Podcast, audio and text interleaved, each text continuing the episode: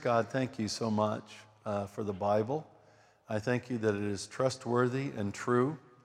I thank you, Lord God, that uh, you use it to give us uh, the revelation of how you've dealt with people throughout the ages. And most importantly, you give us revelation of your Son, Jesus Christ. Uh, we thank you that we can come aside to read it. And I pray that by your Holy Spirit, you would help us to understand it. And I also pray, Father God, that by your Spirit, uh, you would give me the grace to proclaim your word to your people as we are gathered here uh, in this place uh, to bring glory and honor and praise to your name. Uh, so let your Spirit fall on me. We love you and we praise you and we worship you this day. And we thank you for this time. We pray it all in Christ's name. Amen.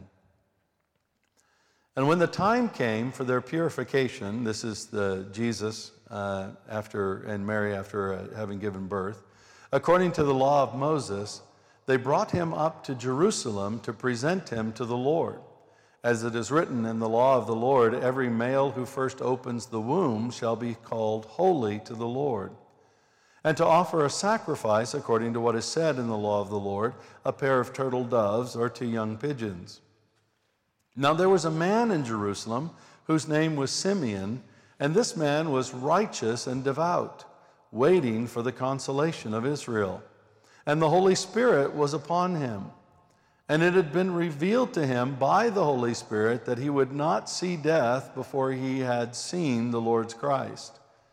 And he came in the Spirit into the temple. And when the parents brought the child Jesus to do for him according to the custom of the law, he took him up in his arms and blessed God and said, Lord, now you are letting your servant depart in peace, according to your word.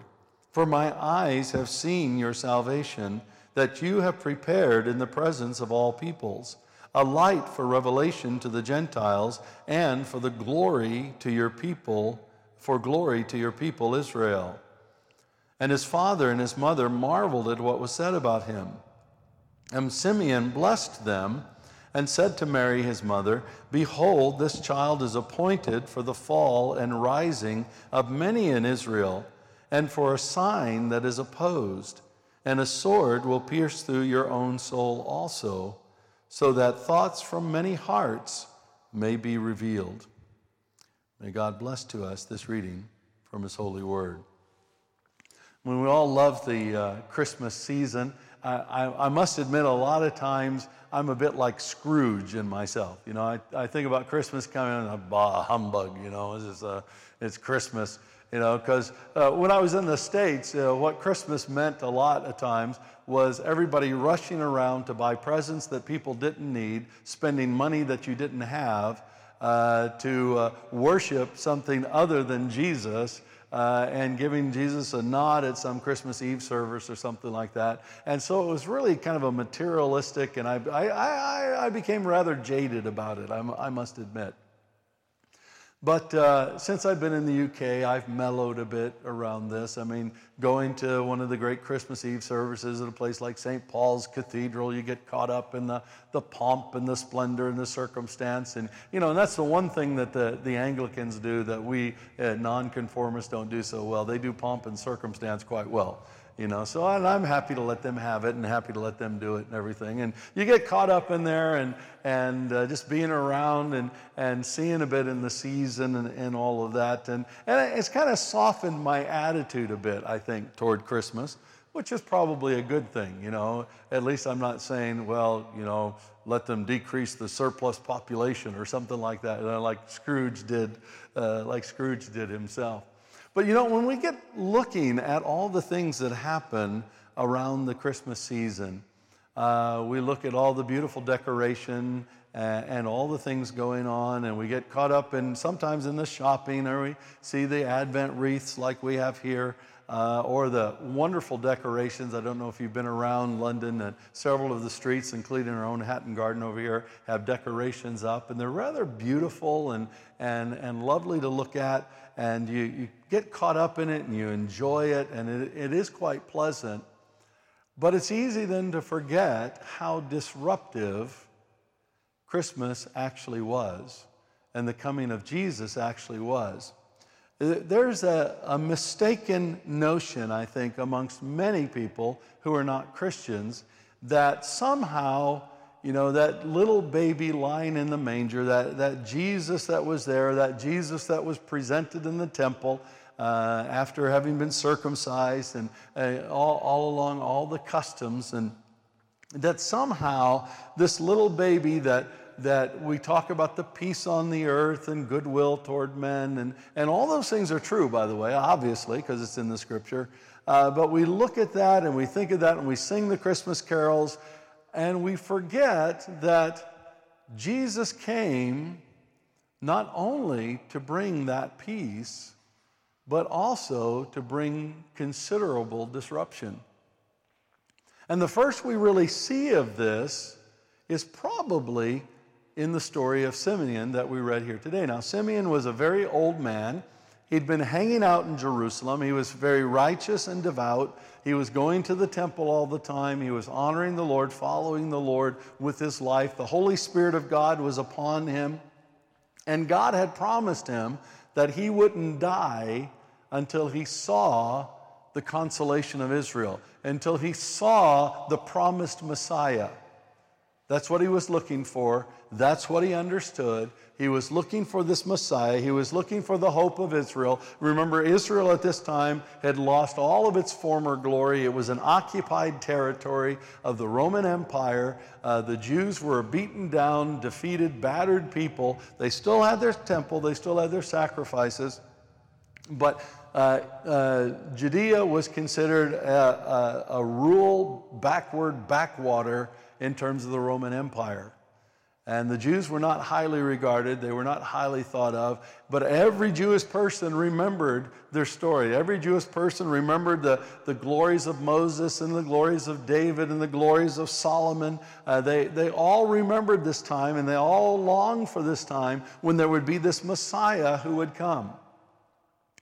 And so Simeon was promised he's going to see this consolation. He's going to see the encouragement that God is bringing to Israel. He's going to see the promised Messiah. So he's looking, he's looking, he's waiting, he's watching. And then the day comes, there's Mary and Joseph and Jesus there in the temple to make the sacrifice that was required by the law. And he comes in and he sees the baby, and the Holy Spirit resting upon him says, Hey, Simeon, this is the one.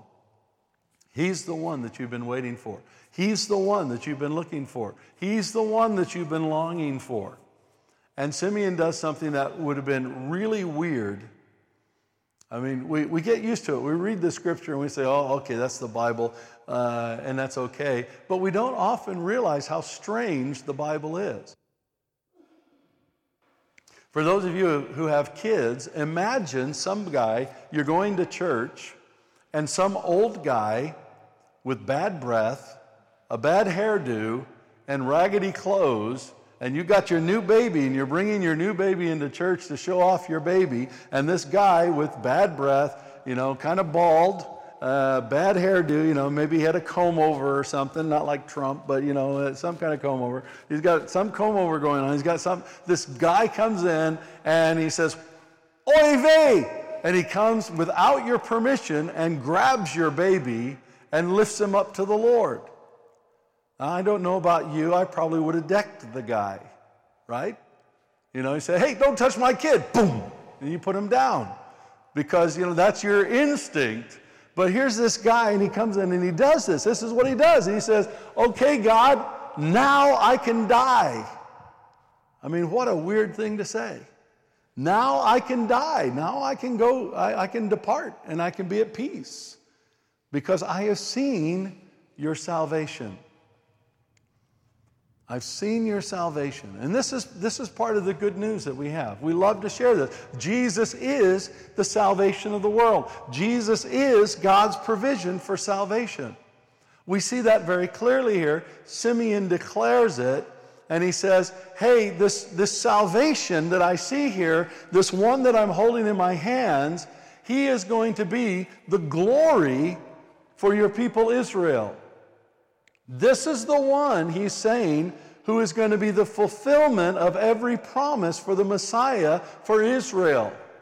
Israel's call and destiny, as our friend Avi had, has reminded us in his visit here, uh, this Jews for Jesus representative, as he's reminded us, Israel's calling and destiny is to show forth the glory of God to the nations so that the nations will come and follow God, will come be God followers, Jesus followers. And so Simeon is saying here, this is the glory of Israel. This is the one. And he says, not only that, this is the one who's going to bring revelation to the Gentiles. This is the one who's going to open our minds, our, our eyes to see who God really is and to see how much we need God and to see that our only hope for restoration to fellowship with God is in Jesus Christ. He's the one. He's the one that's going to give us revelation. He's the one that's going to give us understanding. He's the one that's going to let us know what really is the truth. And that's exciting. And that's what we proclaim, and that's the good news that we, we love to declare, and we love to declare in this season, and we embrace that. But notice Simeon does not stop there. Notice how he continues on. And his father and mother marveled at what was said about him. I mean, just imagine that. You know, this, this crazy guy with the bad breath and the bald head and the bad hairdo comes in, lifts up your kid and says, Hey, this kid, this kid's now for the salvation of Israel. I mean, that, that's pretty astounding. You know, so it's, it's not a surprise that Mary and Joseph, they marvel know, what Simeon's just said. And then what does Simeon do? He blesses them. That's really good. And it reminds us that Jesus is for a blessing, and the blessings of God flow through our Lord and Savior Jesus Christ. But then notice where he goes on Behold, this child is appointed. That means that God has given the child, God has done this, God has set this in motion. This child is appointed for the fall. Whoa, wait a second. Maybe he's talking about the autumn you know. In, in the United States, we call uh, these months the fall, and here we call it the autumn. You know, maybe that, no, that's not what he's talking about. He's talking about people falling, people stumbling. And Jesus is appointed so that there are going to be many people who are going to fall because of him. There are going to be many people who stumble over this reality. Many people who do not walk in the fullness of the reality. Many people who are going to be offended by this Jesus. Now it starts to take on a different kind of idea. That this Jesus has been given by God for the fall and rising of many in Israel. Jesus is going to be the determining factor who goes up, who goes down. Jesus is the determining factor, and Jesus is going to take some and move them up who nobody thought should go up, and take some and move them down who nobody thought should go down. It reminds us that Jesus in himself is inherently offensive to people. There's no sense where everybody's going to look at Jesus and say, Wow, Jesus is great. I really love Jesus, because those who are proud are going to fall over Jesus. Those who think they're something, who think they're right with God, are all of a sudden going to discover no, they're not. They're wrong with God. And they need Jesus to get right with God. He's going to be for the fall as well as the rising of many in Israel. Wow, okay. Well, let's move on to the good news then. And a sign that is opposed. Why do we question why so many people turn away from Jesus? I mean, we always wonder about that. I, I, I even wonder about that. All the time, the people who don't want to follow Jesus. You know, the latest uh, research has said that maybe as many as one in five people in the United Kingdom believe the church is a bad influence on society. Why does that surprise us? Because the Bible tells us that Jesus is going to be opposed. He is a sign, He is a promise of who God is, of what God is doing, of how to get in relationship with God. He is a sign that will be opposed. There are many people who not only will refuse to receive Jesus, but who will choose to oppose Jesus, even in his followers. And we need to remember that. We need to remember that even in this season. And then notice what he goes on to say. I mean, now this, you know, this, this old guy with the bad breath uh, and the, the funny hairdo is getting a little intense, you know, because he goes on and he says to Mary, he says, hey, and a sword will pierce through your own soul also. Hey, mom, guess what? This boy of yours He's going to cause a sword to go right through your own mind, will, and emotion, right through your own soul, right through your own, your own being. It's going to tear you up inside. And isn't that exactly what happened? Not only when Jesus was crucified, but even before, because remember, his mother and brothers came and said, Hey, Jesus, maybe you should come down a little bit. Maybe come back home a little bit. You're a little loony here. There was turmoil and tumult. And it's a reminder to us as well that if we follow Jesus, if we have our allegiance to Jesus, that even us who follow Jesus will have this sword that pierces our own soul. How many times have we had to turn down an opportunity because we wanted to follow Jesus? Or we weren't able to follow the desires of our flesh, or we weren't able to do something that was popular in the world because we're followers of Jesus? That's this sword piercing our own soul, and so that so that thoughts from many hearts might be revealed. God's purpose in this, God's purpose for the fall and the rise, God's purpose in establishing a sign that is opposed, God's purpose of even sometimes allowing this proverbial sword to pierce our own hearts. God's purpose in this is to expose what's inside. Many people have said, and it's really true, that God often offends the mind to expose the heart. And the thing about Jesus, even that Jesus little baby lying in a manger, certainly that little baby presented that day in the temple, when you encounter Jesus, you can guarantee not only that you'll have life if you surrender to Him and follow Him by grace through faith, but also you can guarantee that God is going to deal with you. That God is going to sometimes create tumult in your own heart, your own mind, your own will, in order to expose what's there. Not so he can judge or condemn, but so that he can heal and forgive. And that is the consolation that comes. And that is the thing that we must remember that even though there's turmoil, tumult. And even though Christ is opposed so often, and even though sometimes it's not easy for us to follow, that God's purpose is not just to expose what's in us so he can condemn us, but actually God's purpose is to expose what's in us so he can heal us, so he can, through Jesus, give us that consolation. And that is the really good news that we have in this Christmas season. Father God, we love you, we worship you. We thank you. You are an amazing God, and you do amazing things in us. And we receive fully the promise of Jesus. We choose again to surrender ourselves to Jesus as our Lord and Savior. We choose again to follow you. We choose again to worship that baby lying in a manger.